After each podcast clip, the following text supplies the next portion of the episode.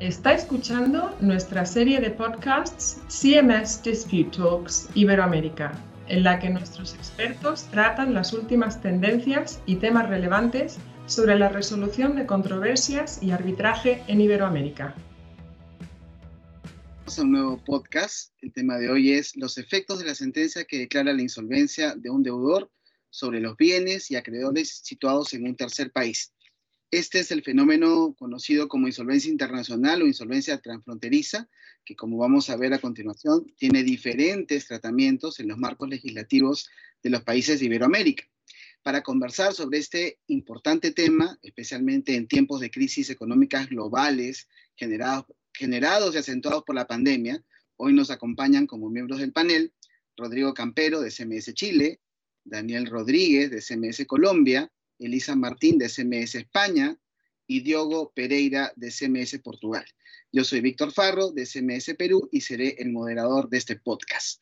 Antes de comenzar, quisiera advertir que cuando en esta conversación utilicemos indistintamente los términos insolvencia o concurso, nos vamos a referir de manera general al procedimiento concursal declarado por una autoridad competente en un determinado país, incluyendo los procedimientos de quiebra, de reorganización y de reestructuración de grupos económicos con agencias, filiales y bienes en diferentes países del mundo. El tema es bastante amplio y nosotros tenemos restricciones de tiempo. Por ello quisiera pedir a los panelistas que en sus intervenciones puedan enfocarse en dos situaciones puntuales. Primero, cuando existe un proceso de insolvencia abierto en el extranjero y se requiere asistencia en su país, porque en él existen bienes y acreedores del deudor, y el segundo supuesto, el inverso. Cuando en su país existe un procedimiento de insolvencia declarado en su país y se requiere asistencia de un tercer país en donde hay bienes y acreedores del deudor.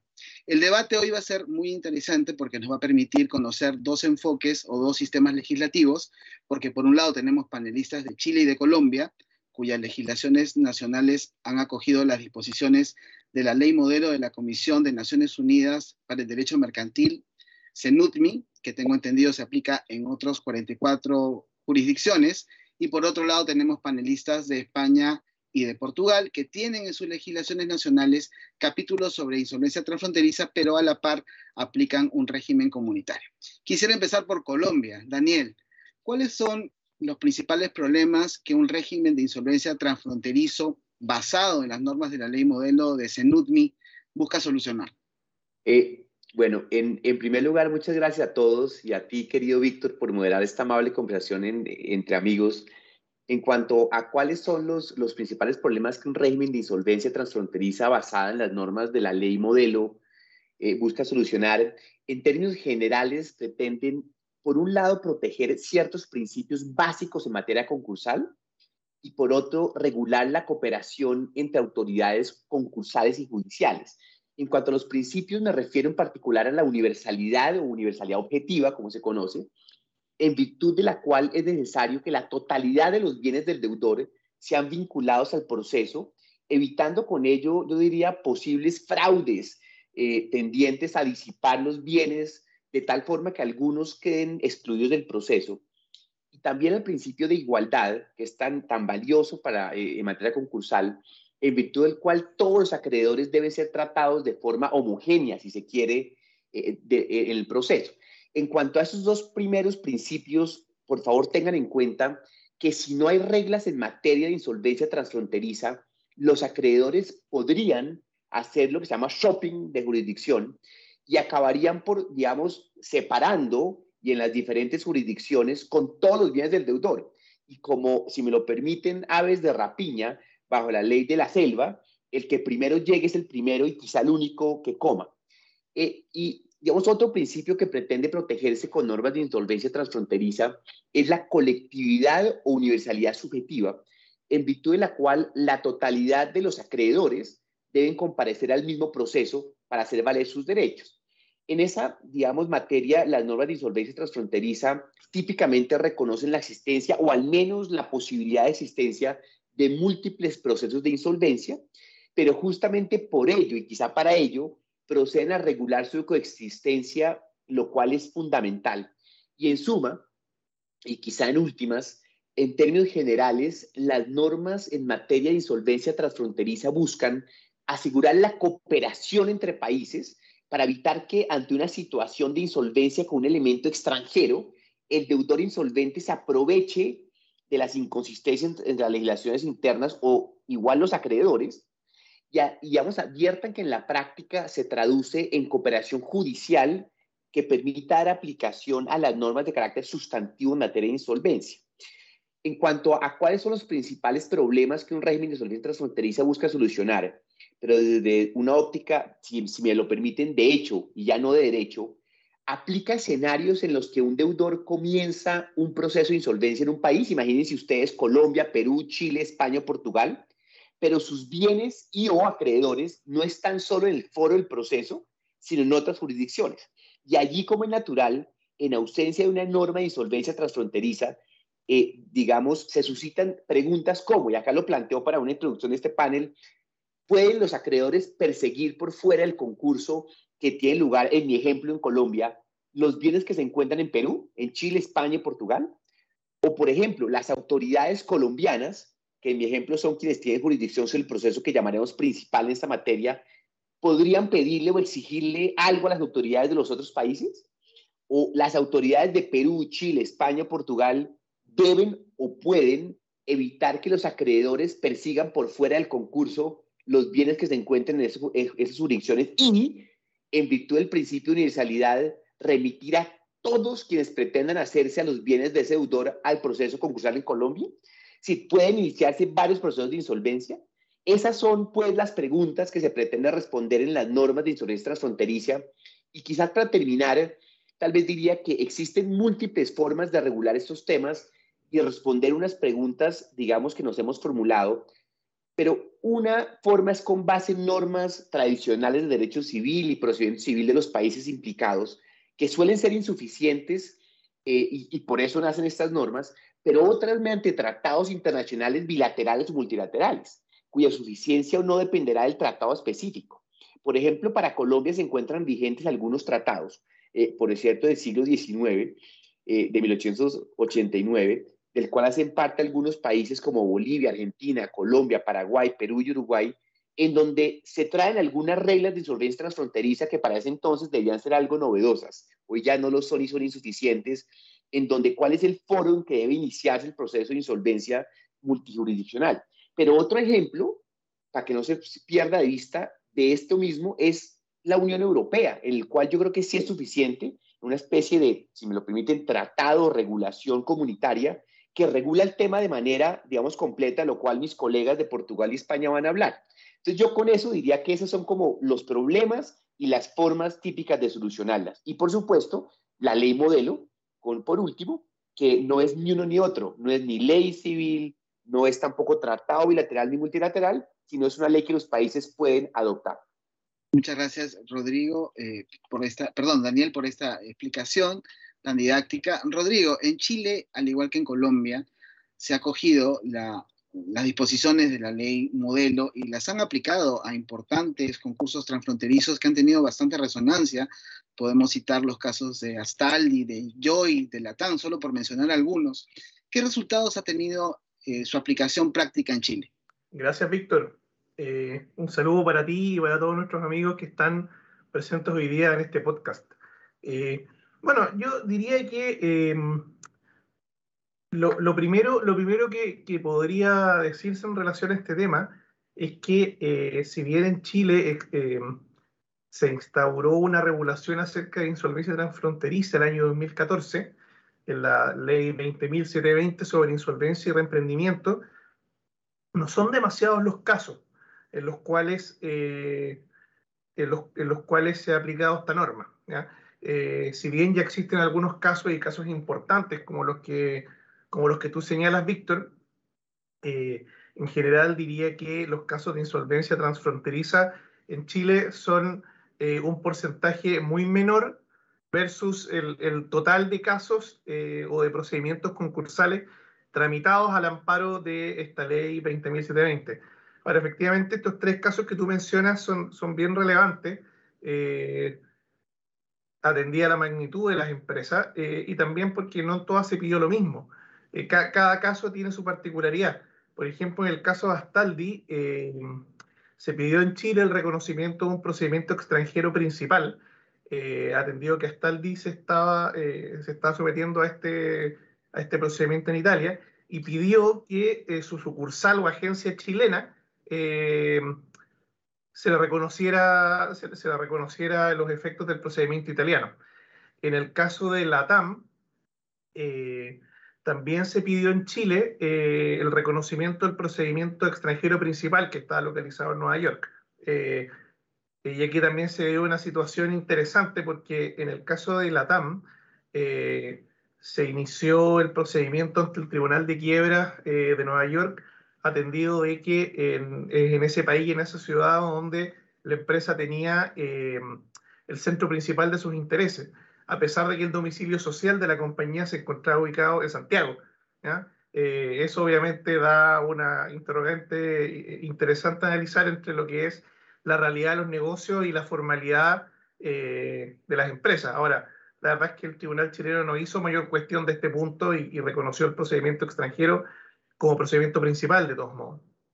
Eh, y también finalmente tenemos el caso de Enjoy, que tú mencionaste, que es una, es una empresa concesionaria de varios casinos de juegos en Chile, eh, donde se siguió el camino inverso.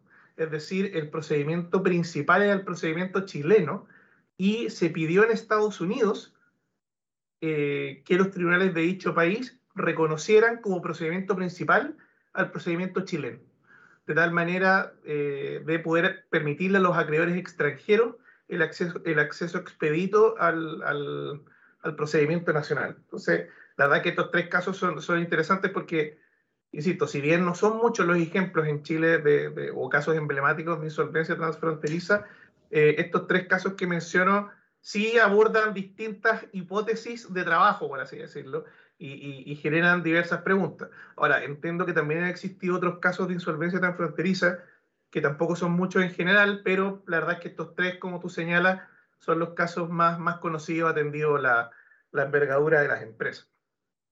Mil gracias, Rodrigo. Realmente es contrastante lo que tú nos explicas conjuntamente lo que nos ha explicado Daniel sobre cómo se regula la insolvencia transfronteriza en países en los que existen eh, disposiciones sobre insolvencia transfronteriza acogidas de la ley modelo.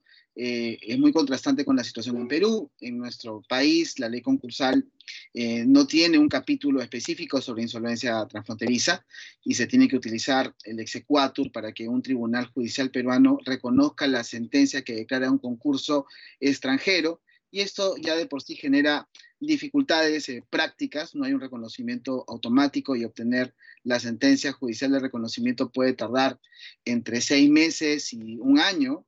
Eh, ya esto se suma pues la falta de coordinación y cooperación entre las autoridades tanto peruana como la extranjera.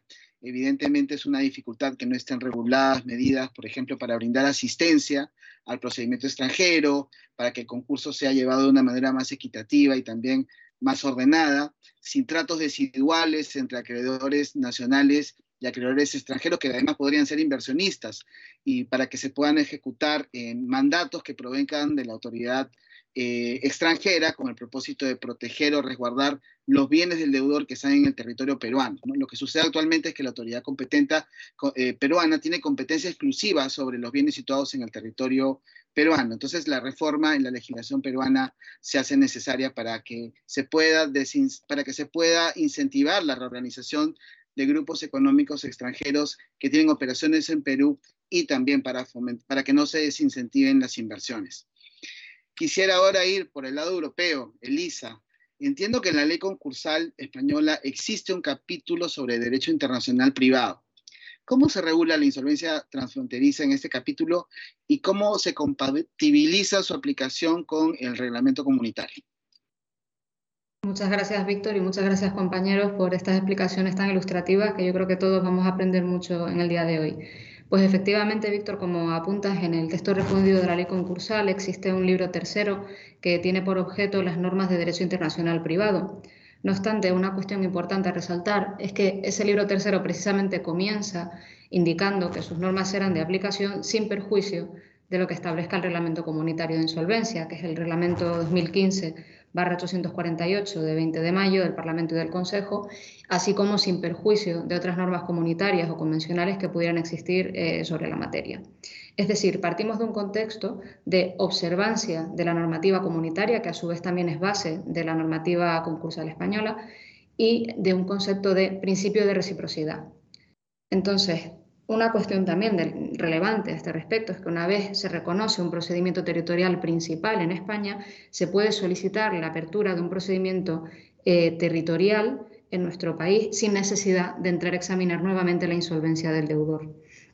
En este sentido, estarán legitimados para pedir esa apertura de un procedimiento territorial aquellas personas eh, que, conforme a normativa concursal española, están legitimadas para solicitar una declaración de concurso de acreedores, como puede ser, por ejemplo, el administrador de la compañía deudora, eh, así como el representante del procedimiento concursal extranjero, que ese representante será la persona u órgano con facultades para dirigir o supervisar o llevar a cabo la reorganización o liquidación de los bienes de ese deudor.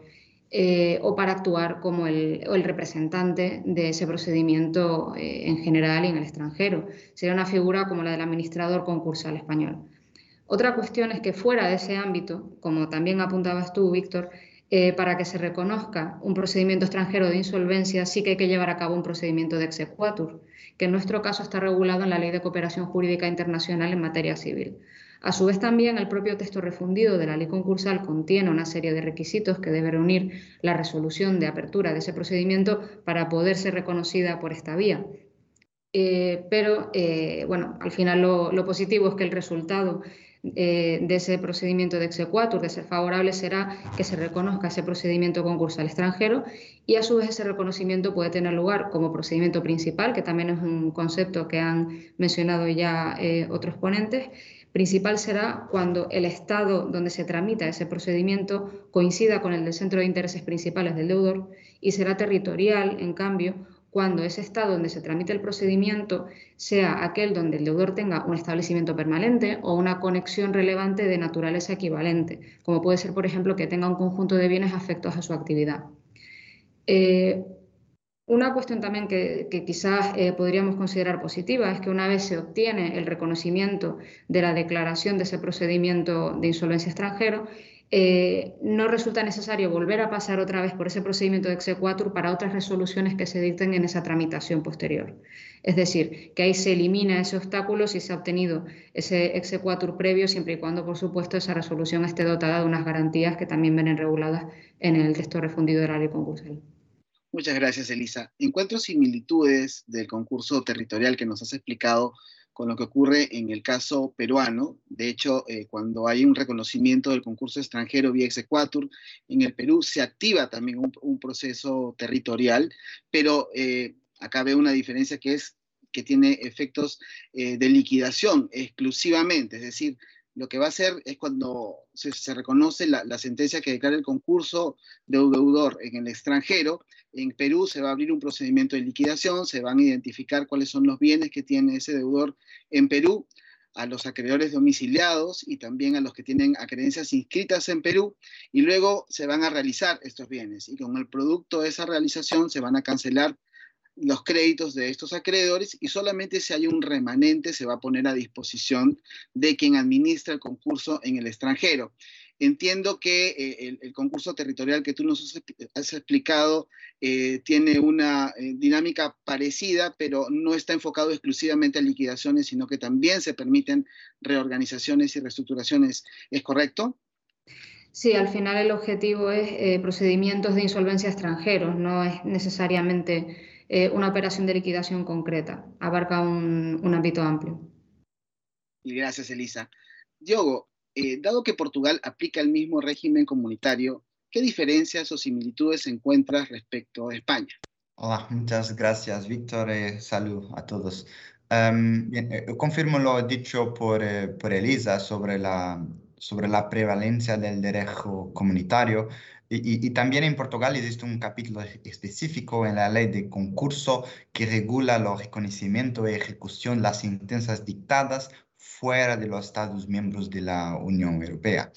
Eh, y, eh, como Daniel ha, dicho, también en Portugal existen mecanismos de proteger a los creadores, de disipar los activos hasta que se ejecute la decisión de, concurso.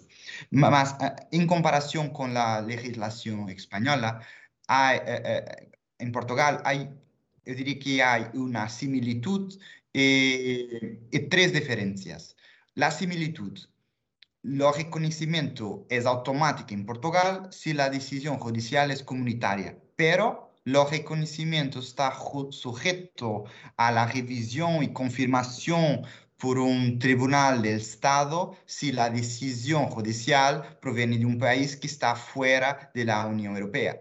El tribunal estadual portugués comprobará la competencia del tribunal extranjero o si el reconocimiento libera un resultado que sea manifestamente contrario a los principios del sistema jurídico portugués. Y, este procedimiento eh, eh, podrá durar hasta cinco o seis, meses. Y las diferencias con la legislación em, eh, de España. Primero, yo diría que será el alcance práctico de los concursos transfronterizos en Portugal, que está más delimitado a las personas físicas o sucursales que no han dado lugar a una persona jurídica independiente. Eh, segundo, Em, mientras que el reglamento comunitario ya hay una ampliación automática de los poderes del administrador concursal en el procedimiento principal, ya en la legislación nacional, el administrador concursal nombrado no el procedimiento principal apenas podrá reclamar en Portugal los créditos reconocidos em, en un procedimiento extranjero y eh, ejercer los votos correspondientes a, dichos créditos en la Junta de Acreedores. Y lo, lo, tercero, eh, los procedimientos de, concurso privados que resulten de una decisión judicial proveniente de un, de un país que está fuera de la Unión Europea, eh, por un lado, el plan de insolvencia eh, o los pagos solo podrá ser homologado eh, por el juez si es aprobado por todos los acreedores. Por otro lado, la insolvencia no es susceptible de ser calificada como fortuita o culpable y no se aplicarán las, nunca las disposiciones relativas a la liberación de los restos de las deudas si se trata de una persona eh, física. Es esto. Muchas gracias, Diego. Muy interesante las diferencias en el tratamiento respecto al reconocimiento del concurso extranjero, poderes del administrador concursal, insolvencias privadas, en función de si el país donde se tramita el concurso es miembro o no de la Unión Europea. Yo quisiera entrar a una segunda ronda de preguntas en donde a todos los panelistas les voy a formular la misma pregunta. De acuerdo con la casuística generada en cada uno de sus países y las características de los sistemas legislativos que han adoptado, ¿cuáles creen que han sido las mayores dificultades que han encontrado para su, para su aplicación práctica y qué aspectos consideran que requieren mejoras o una reforma urgente? Empezamos eh, en Colombia eh, con Daniel. Muchas gracias. Pues mira, yo, yo te diría que las, las mayores dificultades están asociadas, en primer lugar, con la ausencia de regulación de insolvencia transfronteriza por cualquiera de los mecanismos vistos. Eh, y, yo diría que eh, en países que sí tienen regulación, eh, hay dificultad en ocasiones para que las cortes extranjeras reconozcan las decisiones o peticiones de cortes colombianas, en ocasiones simplemente por, por un tema práctico. ahora bien, yo creo que en la medida que, que el promotor o liquidador del proceso en Colombia no está facultado para actuar en un Estado extranjero. Realmente la efectividad de estas normas depende, eh, en últimas, en la práctica, eh, de la buena y fluida relación con las autoridades extranjeras, lo cual no siempre eh, es fácil. Ya hay múltiples elementos, elementos que van desde el tema básico del idioma, el tema cultural, muy bien. Y, yo diría que la alternativa adoptada por la ley modelo, en virtud de la cual es posible tener varios procesos concursales simultáneos, tiene complejidades asociadas con la definición de cuál es el proceso extranjero principal y cuál es el proceso extranjero no principal. Y la falta de claridad en cuanto a la definición de, digamos, el centro principal de los negocios o centro de sus principales intereses, dependiendo, digamos, eh, la regulación de, una sociedad domiciliada en el exterior. Eh, pues digamos que, eh, y la falta de publicidad, digamos, eso, eso es otro tema, eh, que es importante porque, digamos, eh, los acreedores residentes en Colombia realmente no tienen forma en ocasiones de, de conocer de procesos de insolvencia iniciados en el exterior y es un reto importante. Y sucede lo mismo con los iniciados frente eh, a extranjeros. Ahora, por último, yo te diría que los costos pueden ser importantes en un proceso de, de insolvencia. Tú mencionabas eh, o digamos, ha mencionado en la mesa hoy algunos ejemplos, nosotros también tenemos ejemplos importantes en Colombia, eh, como digamos, y también asociados con aerolíneas, en donde típicamente además hay un proceso principal o no principal en Nueva York, pero hay un proceso, porque los financiadores están allá.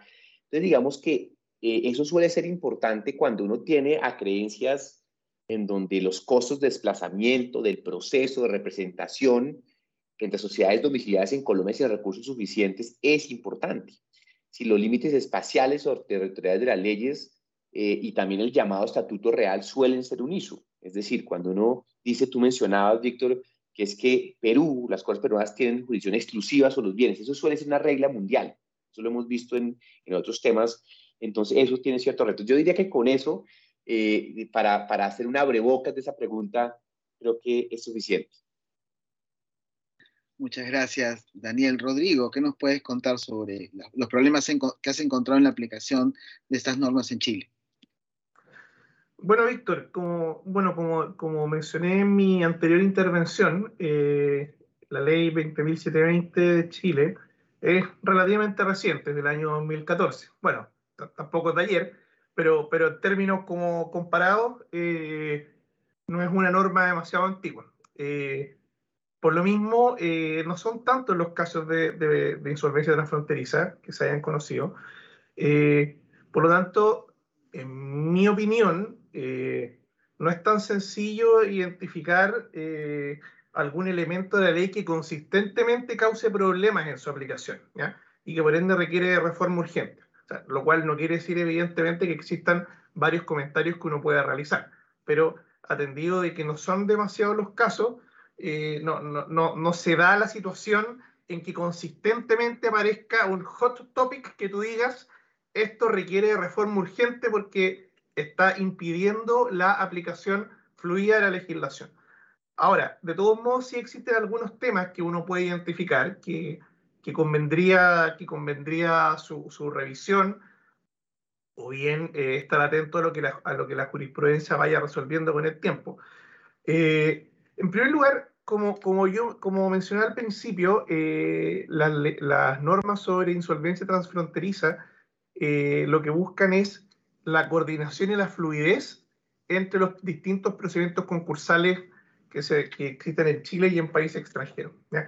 Eh, y es así como esta misma ley establece una serie de reglas para la coordinación entre el Tribunal Nacional y el Tribunal Extranjero, que son reglas que son bastante eh, amplias y bastante laxas en comparación con lo que habitualmente son las comunicaciones entre tribunales o entre entidades de distintos estados, que como sabemos son comunicaciones que se llevan a cabo mediante exhortos o mediante intervención de Cancillería de los países. No son cosas fáciles ni, ni cosas breves. Eh, en cambio, para estos efectos, la ley china establece métodos de coordinación bastante fluidos, al punto que autoriza, por ejemplo, el tribunal chileno que eh, respectivo a comunicarse directamente con el tribunal extranjero, algo que, que es impensado en otros tipos de, de, procedimientos o de materia. Eh, ahora, dentro de estas reglas de coordinación, eh, el tribunal chileno se encuentra facultado para adoptar las medidas que permitan la ejecución de los acuerdos o de las resoluciones específicas dictadas por el tribunal extranjero. ¿ya? Eh, justamente en el entendido que se reconoce al, procedimiento extranjero en procedimiento principal, por ejemplo. Eh, entonces, en ese sentido, tiene, sentido, valga la redundancia, que el tribunal chileno eh, cuente con las facultades de poder cautelar los derechos de los acreedores respecto a los bienes ubicados en Chile. Ahora, surge la pregunta, eh, ¿qué pasa si es que una orden de tribunal extranjero contraviene las normas de orden público chileno? Por ejemplo, que una norma de, perdón, que una resolución del tribunal extranjero eh, ordene, por ejemplo, la enajenación eh, de, un bien o la constitución de un derecho real sobre un bien de una manera distinta a la que la establece la ley chilena. Eh, por ejemplo, voy a dar un ejemplo em, hipotético, que, que, un extranjero haya ordenado por un mero contrato la constitución de una servidumbre, o bien la constitución de una hipoteca, o la misma transferencia eh, la transferencia de dominio de, un inmueble, pero sin seguir las formalidades que eh, existen en Chile referentes al modo de adquirir el dominio, que, sigue un sistema eh, de carácter continental, pensando en lo que podría quizá decretar un tribunal de Estados Unidos. en esa línea, el artículo 305 de la ley 20.720 señala que la autoridad administrativa de insolvencia de Chile, que es la superintendencia de insolvencia, o el tribunal respectivo, eh, podrá denegar la aplicación de una medida específica dictada por un tribunal extranjero cuando ésta sea contraria al orden público nacional. Entonces aquí tenemos, aquí tenemos un, gran tema donde por mucho de que eh, existan normas que faciliten la coordinación, nos estrellamos en un aspecto que es, eh, que es total relevancia y que se encuentra, como, se encuentra en el corazón del pensamiento y de la estructura jurídica nacional, que es lo relativo al orden público. Eh, entonces, creo que este es un tema que es interesante y que en definitiva eh, importa la, obligación, el deber, la carga del abogado que esté involucrado en los dos procesos de eh, no solamente, digamos, requerir la solicitud, o sea, requerir la, el reconocimiento del procedimiento extranjero, sino que también tener presente que la coordinación entre procedimientos no se refiere únicamente a las comunicaciones o a lo meramente procesal, sino que llega un punto en que puede existir un choque sustantivo de normas, y ahí la verdad es que la propia ley, no entre, la ley 20.720, no entrega eh, por sí sola las herramientas para poder resolver este problema. Tendríamos que acudir a los principios y las reglas de derecho eh, internacional privado que, como sabemos, eh, no siempre son fáciles de, conciliar y de aplicar por diversos, por diversos motivos. Diría que eso, eso principalmente es un tema que, identificaría como, como, una inquietud, como un problema potencial. Eh, difícil que ese tema quede regulado a nivel de ley de insolvencia, porque, insisto, es un tema que es muy transversal a todas las ramas del ordenamiento jurídico eh, y probablemente más que esperar una modificación legal, debamos estar atentos a lo que la jurisprudencia vaya resolviendo y el criterio que, eh, que esta fije sobre cómo eh, atender este conflicto de normas o conflicto de competencia. Interesante, realmente. Rodrigo, estaremos atentos a ver cómo se van resolviendo esos casos en la, en la jurisprudencia, en la casuística chilena. Es altamente desafiante para los abogados chilenos que tengan que operar estas normas. Elisa, ¿tú qué nos puedes comentar respecto de dificultades, problemas de la aplicación de las normas de insolvencia transfronteriza en España? Pues Víctor, yo creo que al final todo pivota sobre la misma idea, que es la de coordinación y agilidad. Y en el caso de España yo creo que lo fundamental es hacer la distinción que ya antes mencionaba entre cuando nos encontramos ante un procedimiento extranjero de insolvencia referido a un Estado miembro de la Unión Europea y cuando ese Estado no es miembro de la Unión Europea. En el primer caso sí que es cierto que existe una mayor coordinación, un funcionamiento correcto y se podría eh, hablar de una tramitación en unos tiempos relativamente razonables, dentro de lo que suele ser normal. No obstante, las dificultades las encontramos en esos procedimientos referidos a estados eh, no miembros de la Unión Europea. Es que incluso cuando aplicamos el principio de reciprocidad muchas veces hay problemas incluso en demostrar esa reciprocidad, con lo cual ya empezamos con una base muy compleja eh, a la hora de iniciar el procedimiento. Lógicamente, otra dificultad añadida es que las demoras al final siempre son superiores a lo que sería deseable. El hecho de tener que pasar por un procedimiento previo de exequatur pues dificulta en gran medida el poder tramitar este, este reconocimiento y poder llevar a cabo esas medidas eh, del procedimiento concursal con la agilidad que sería óptima.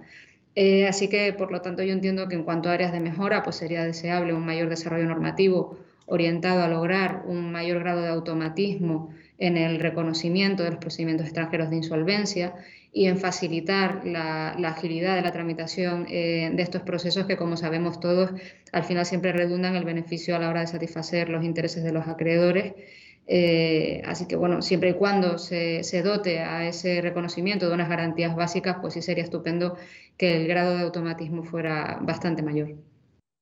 Gracias, Alisa. Ojalá se puedan impulsar estas normas que le den mayor agilidad eh, a estas normas eh, sobre insolvencia transfronteriza en España. Y finalmente, Diego, ¿qué nos puedes comentar sobre dificultades en la aplicación de estas normas en Portugal? Sí, además de lo mencionado por Elisa, deberíamos crear normas que permitan la recuperación de los activos, ya que la legislación nacional está más preparada y pensada para la liquidación. Eh, por otro lado, cuando se trata de personas físicas, es importante prever la posibilidad de descargar y quitar las responsabilidades restantes eh, para adecuar las normas internas a las comunitarias eh, cuando se ejecuta una decisión extracomunitaria. Mil gracias, Diego. Bueno, en Perú sigue siendo una agenda pendiente incorporar un capítulo específico sobre insolvencia transfronteriza en nuestra Ley General del Sistema Concursal. Las propuestas que se han formulado hasta la fecha acogen las disposiciones de la Ley Modelo de CENUDMI, a de poder hacer o intentar hacer el proceso más célere y equitativo. Ya sabemos que no es el mundo ideal, por lo que nos acaban de explicar Daniel y, Rodrigo, pero sí necesitamos, creo yo, normas que permitan el acceso, el reconocimiento de los concursos extranjeros de una manera más automática, la aplicación de medidas de protección del patrimonio, la cooperación y coordinación entre las autoridades nacionales y, la autoridad extranjera, y como consecuencia de todo ello, lograr una mayor seguridad jurídica para el comercio y también para las inversiones. Espero que más adelante les pueda comentar los resultados de esta reforma, si es que en algún momento se da. La estamos buscando en Perú. Bueno, no hay tiempo para más. Agradezco a los miembros del panel por haber compartido de manera tan clara, tan ilustrativa, cómo se aplican las normas sobre insolvencia transfronteriza en cada uno de sus, países. Y también agradecemos todos a las personas que visualicen este podcast y esperamos que les sea realmente de mucha utilidad. Con nosotros será hasta otra oportunidad.